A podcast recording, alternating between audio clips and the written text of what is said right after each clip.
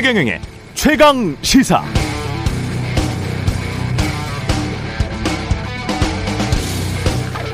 오세훈의 독자 방역, 서울 유흥주점 12시까지.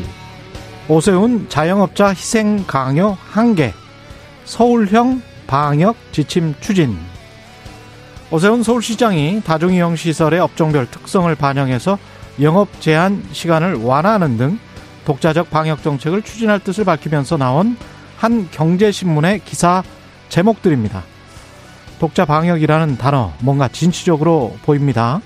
자영업자의 희생을 강요하는 것은 한계에 이르렀기 때문에 어쩔 수 없이 서울형 방역 지침을 추진하는 것 같은 그런 이미지가 풍기죠.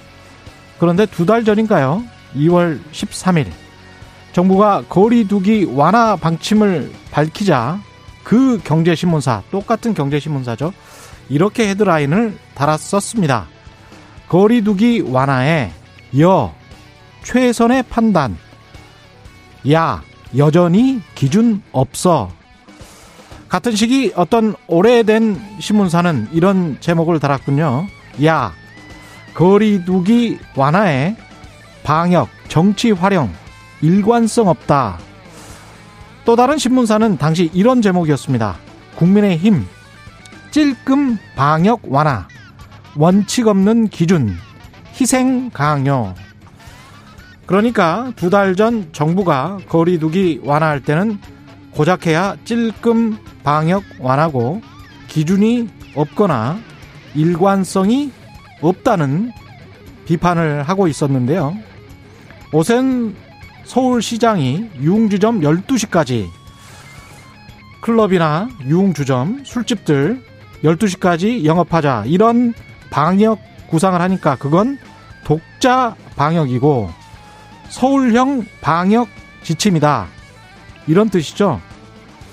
대체 이렇게 판단하는 기준은 뭘까요? 어떤 일관성이 있습니까? 그 일관성의 기준은 전문가들의 과학입니까? 아니면 정치인들의 정파성입니까? 기억하시겠지만 정부의 거리두기 완화가 일관성 없다고 이런 신문사들이 비판했던 2월 13일경 한국의 코로나 확진자 숫자는 326명, 오세훈의 독자 방역이 보도될 무렵인 지난 주말 4월 10일 코로나 확진자 숫자는 614명. 요즘 확진자 숫자가 훨씬 많습니다.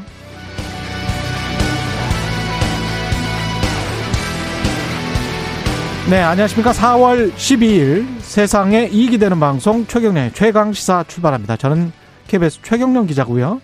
최경영의 최강시사 유튜브에 검색하시면 지금 보실 수 있습니다. 문자 참여는 짧은 문자 50원, 기본자 100원이 드는 샵 9730, 무료인 콩 어플에도 의견 보내주시기 바랍니다. 문자 참여하신 분들 추첨해서 시원한 커피 쿠폰 보내드리겠습니다. 오늘 1부에서는 국민의힘 나경원 전 의원 연결해서 당 쇄신 방향, 국민의당과의 합당 방법론, 이런 이야기 나눠보고요. 2부에서는 최고의 정치, 오늘은 더불어민주당 박용진 의원, 국민의힘 성일종 의원과 함께합니다.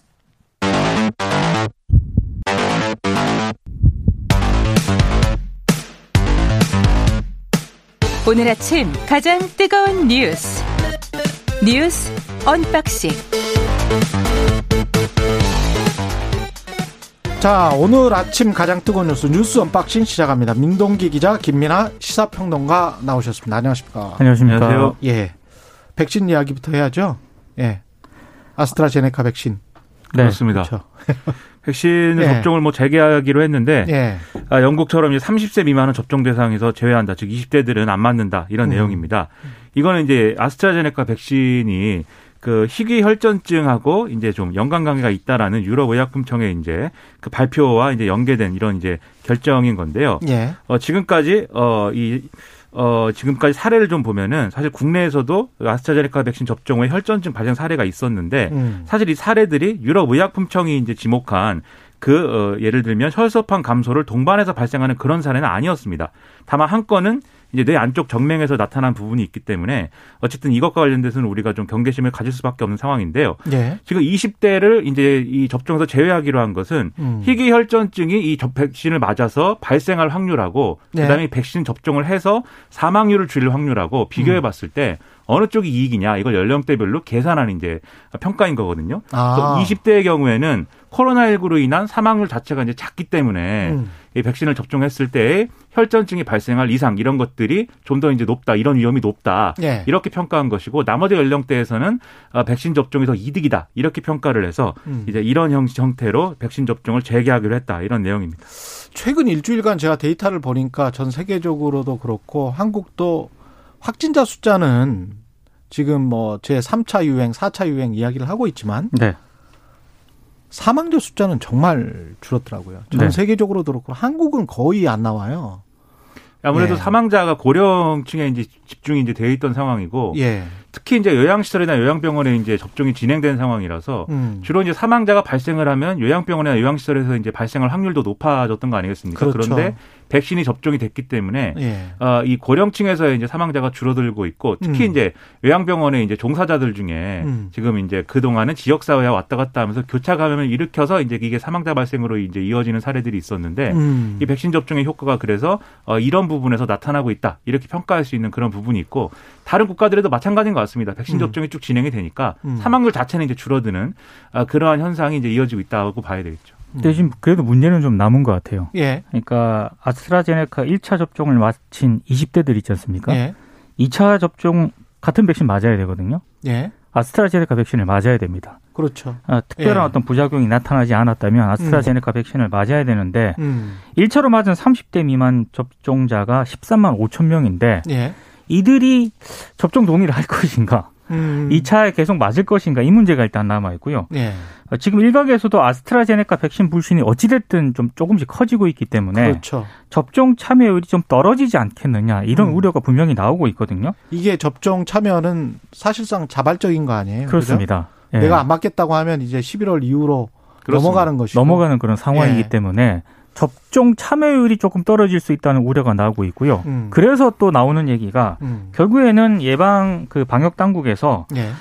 접종 속도를 내기 위해서는 다양한 백신을 빨리 확보를 해야 된다. 예. 이게 관건이다라는 얘기가 계속 나오고 있는 상황입니다. 그러니까 지금 문제일 수 있는 부분이 원래 이제 백신이 어쨌든 우리가 확보 계약한 것은 뭐 충분하다 할지라도 그게 실제로 물량이 이제 들어오는 것은 지금 예정할 수가 없는 그런 상황들이 이어지고 있지 않습니까? 예.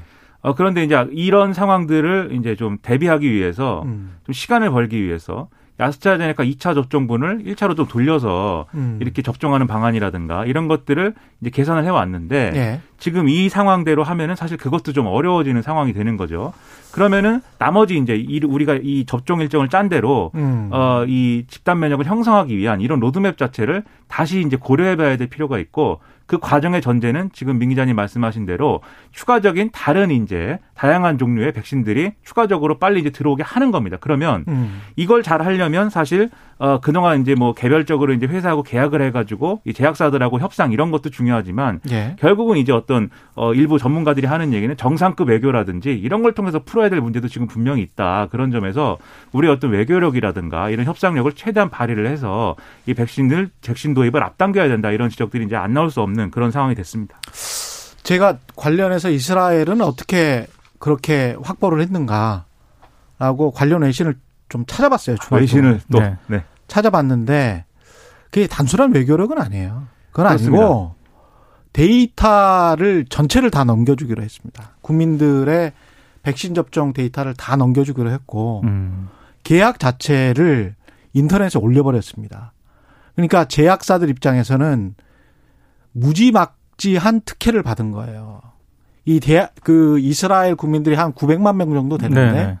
이 사람들이 맞고 어떤 효과를 발휘하는지 관련된 데이터를 다 넘겨주기로 했고 그다음에 관련돼서 그 계약서 공개된 계약서에 그 외신에 분명히 이렇게 나와 있어요. 그러니까 제약사가 아무런 책임이 없고 이스라엘 국가가 모든 책임을 다 떠안기로 부작용에 관한. 근데 이제 이거를 공개해버린 나라는 이스라엘밖에 없는 거죠. 그래서 제약사들 입장에서는 이스라엘이 어떤 계약의 모범 답안처럼 돼버린 겁니다.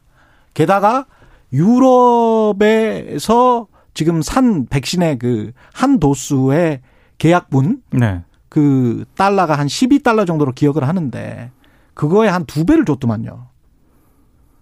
그러니까 이게 지금 어떤 판단을 그러니까 어떤 의미에서는 저는 이스라엘이 잘했다라고 보는데 네. 판단을 빨리 해서 우리는 뭐 정치, 야권, 뭐 국민, 예산 다 필요 없고 나는 무조건 백신이 중요해. 왜냐하면 특히 이스라엘은 굉장히 확진자 수가 많았잖아요. 네. 그리고 거기도 마스크를 안 쓰고 그런 나라이기 때문에 무조건 이걸 밀어붙여야 돼. 그래서 네타냐후 총리가 그런 판단을 해버린 겁니다. 근데 정치적으로. 그 말씀은 외신에도 많이 나오지만 사실 국내 언론에도 나왔습니다. 예. 그래서 네, 외신을 본 것은 더 자세하게 이제 알 수 예. 있는 거지만 국내 예. 언론도 보도를 했기 때문에. 예. 근데 그거는 초기 상황에서 예. 백신의 어떤 안정성이나 이런 것들이 확보가 되지 않은 상황에서 또 네타냐후 총리는 상당한 정치적 위기이기도 했거든요. 그렇죠. 그런 것에 대한 어떤 돌파력을 협상하기 그렇죠. 이제 좀 확보하기 위한 이런 것들도 있어요, 사실. 근데 그렇습니다. 이제 지금 네. 상황에서 우리가 백신을 추가 도입하기 위해서 뭐가 필요한 거냐. 사실 이게 그러한 이제 이 제약사들과의 협상이나 이런 것들도 당연히 우리가 신경 써서 해야 되겠지만 그 외에 이제 풀 수 있는 노력은 뭐가 있냐. 예를 들면은 최근에 나온 얘기 중에 우리의 그 자랑인 주사기 있지 않습니까? 예, 예. 이 최소 잔량 주사기. 예. 이런 것에 어떤 공급이나 이런 거를 수출을 해서 하면서 그렇죠. 그렇죠. 뭐 그런 얘기 이게 가능한지 잘 모르겠어요. 다터를 한번 해보자. 우리끼리 생각입니다. 그렇죠, 그렇죠. 그런데 예. 다양한 뭔가 방법을 모색해 보는 것은 지금 그렇죠. 필요하다 이런 생각입니다. 예. 특히 또 하나 변수가요. 예. 지금 우리 정부가 2분기에 얀센 백신을 도입을 하기로 했거든요. 예. 근데 얀센이 아스트라제네카하고 같은 유형의 백신이기 때문에 예. 벌써 지금 뭐 얀센 백신 접종 4건에서 심각한 또 부작용이 발생을 했다. 그래서 연관성을 검토하고 있다. 예. 유럽 의약품청이 또 이렇게 발표를 했고요. 예. 미국의 4개 주에 대해서는 또 일부 접종소에서는 얀센 백신의 접종을 최근 일시 중단을 했습니다. 그러니까 이런 또 변수들을 생각을 해보면 다양한 백신을 최대한 빨리 확보하는 게 좀 시급한 것 같습니다. 그러니까 결국은 참 선택이고 판단인데 그런 의미에서 이제 오세훈 시장의 판단 저는 이 판단 자체는 그렇게 비판하지 않거든요. 이 판단 자체는 그럴 수도 있을 것 같다. 그렇게 판단을 하는데 단지 이제 오프닝에서 제가 말씀드렸던 거는 그 전에 그러면 2달 전에 한 300명대 나왔을 때 정부의 판단도 우리 언론이 좀 마음을 열고 너무 정파적으로 보지 말고 이렇게 어떤 솔루션을 향해서 비판을 해야지 이게 뭔가 사심이나 정파성에 가득해서 이럴 때는 이런 기준이고 저럴 때는 이런 기준이라면 그거는 안 된다는 거죠. 근데 기준도 예. 기준인데 또 하나 또 말씀드리고 싶은 건 사실 정부도 이 사회적 예. 거리두기 체계와 관련돼서는 개편을 준비하고 있죠. 그리고 예. 내용을 어느 정도 다 확정을 했고 예. 자율과 책임을 강화한다 이런 내용으로 추진한다고 했는데 전제가 뭐냐면 이렇게 바꿀 때는 사회적 거리두기 체계를 바꿀 때는 일정 정도의 혼란이 있을 수밖에 없고 예. 그 사이에서 일종의 검증되지 않은 어떤 방역의 사각지대 이런 게 있을 수가 있기 때문에 그렇죠. 확진자 수를 최대한 줄인 다음에 이것을 적용하겠다라고 하고 있어서 계속 이제 유예되고 있는 거거든요. 그렇습니다. 이런 네. 사정이 있는데 지금 그러지 않아도 4차 대유행이 시작됐다 이렇게 나오는데 저도 말씀하신 것처럼 오세훈 시장이 어쨌든 선거에서 당선이 됐고 그리고 이런 것들은 공약 중에 하나이고 예. 그리고 거리두기를 합리적으로 조정하자는 요구가 사실 뭐 의미가 없는 게 아니기 때문에 없지 않아요. 그렇죠. 예, 있습니다. 그래서 예. 고려할 필요가 있는데 지금과 같은 상황에서 이것을 발표하고 이것을 이렇게 좀 선전하고 이렇게 보도하게 만들 뭐 그럴 때인가 이게 시기적으로 지금은 적절하지 않은 거 아닌가 이 잘못된 신호를 줄 수 있다는 거죠. 그렇지 않아도 클럽이나 이런 데서 편법 영업이나 이런 게 계속 보도가 되고 있는데. 예, 춤추고 있는데 지금. 그렇죠. 신나게 놀고 있는데 예. 지금은 이럴 예. 얘기를 할 때는 아니지 않는가 이런 걱정입니다. 예. 그래서. 예. 이런저런 생각이 많을 것 같고요. 지금 뭐 시간이 별로 없어서 민주당과 국민의힘에. 늘 이 시간은 예, 짧아요. 예, 짧아. 네. 예, 좀 늘려주세요. 민주당 쇄신론 그리고 이제.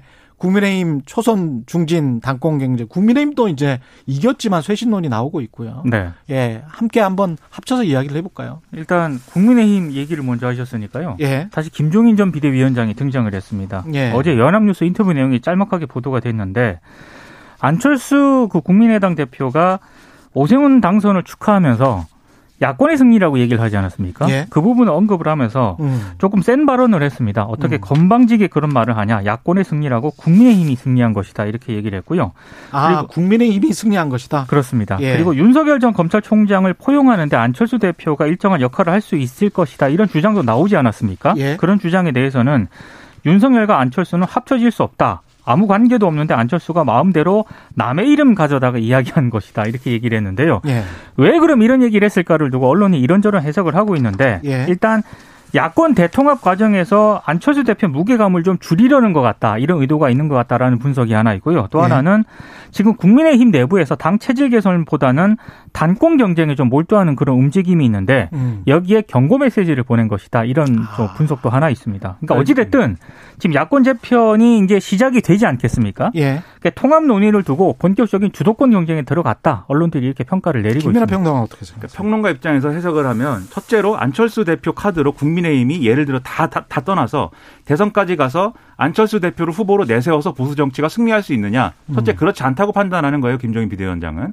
그런데 두 번째로 승리하기 위해서는 그럼 뭘 해야 되느냐. 국민의힘이 지금 당권 경쟁이나 이런 과정에서 혁신을 하고 자기가 주도한 그 개혁의 어떤 그런 것들을 이어가야 되는데 지금 당내에서 중진들은 이 개혁에 반대하고 있고 홍준표 복당이나 이런 것들이 이제 추진하고 있고 예. 여기랑 정치적으로 손잡고 있는 게 서울시장 경선에서 보였듯이 안철수 대표거든요. 그렇기 때문에 안철수 대표가 합당하는 과정에서 이제 몸값이 오르거나 하면 김종인식 개혁도 이제 어그러진다 이렇게 판단하는 부분이 있고 셋째로는 예. 김종인 비대위원장 메시지가 좀 이게 묘한데 첫째 야권이란 없다. 이렇게 얘기하고 있지 않습니까? 예. 그리고 국민의힘에게 어떤 자생력을 주문하고 있지 않습니까? 예. 그러니까 국민의힘 중심으로 해야 된다는 거예요, 첫째. 그런데 둘째, 예. 윤석열을 얘기를 하면 윤석열 전 총장과의 어떤 그런 윤석열 전 총장에 대해서 호의적이지 않습니까? 그렇죠. 두 개를 합쳐줘서 그러면 얘기를 해보면 왜 안철수 대표한테는 적대적인데 윤석열 총장에게는 그런 전 총장에게는 호의적이냐. 예. 합쳐서 얘기해보면 국민의힘이 윤석열의 플랫폼이 되는 그림을 그리고 있는 거 아니냐. 평론가는 이렇게 이제 해석을 좀 하는 거죠. 예. 그런 의도인 것 같습니다.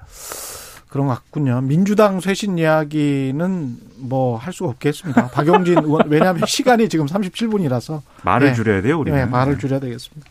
예, 뉴스 언박싱 민동기 기자, 김민아 시사평론가였습니다. 고맙습니다. KBS 1라디오 최경영의 최강 시사 듣고 계신 지금 시각 7시 37분입니다.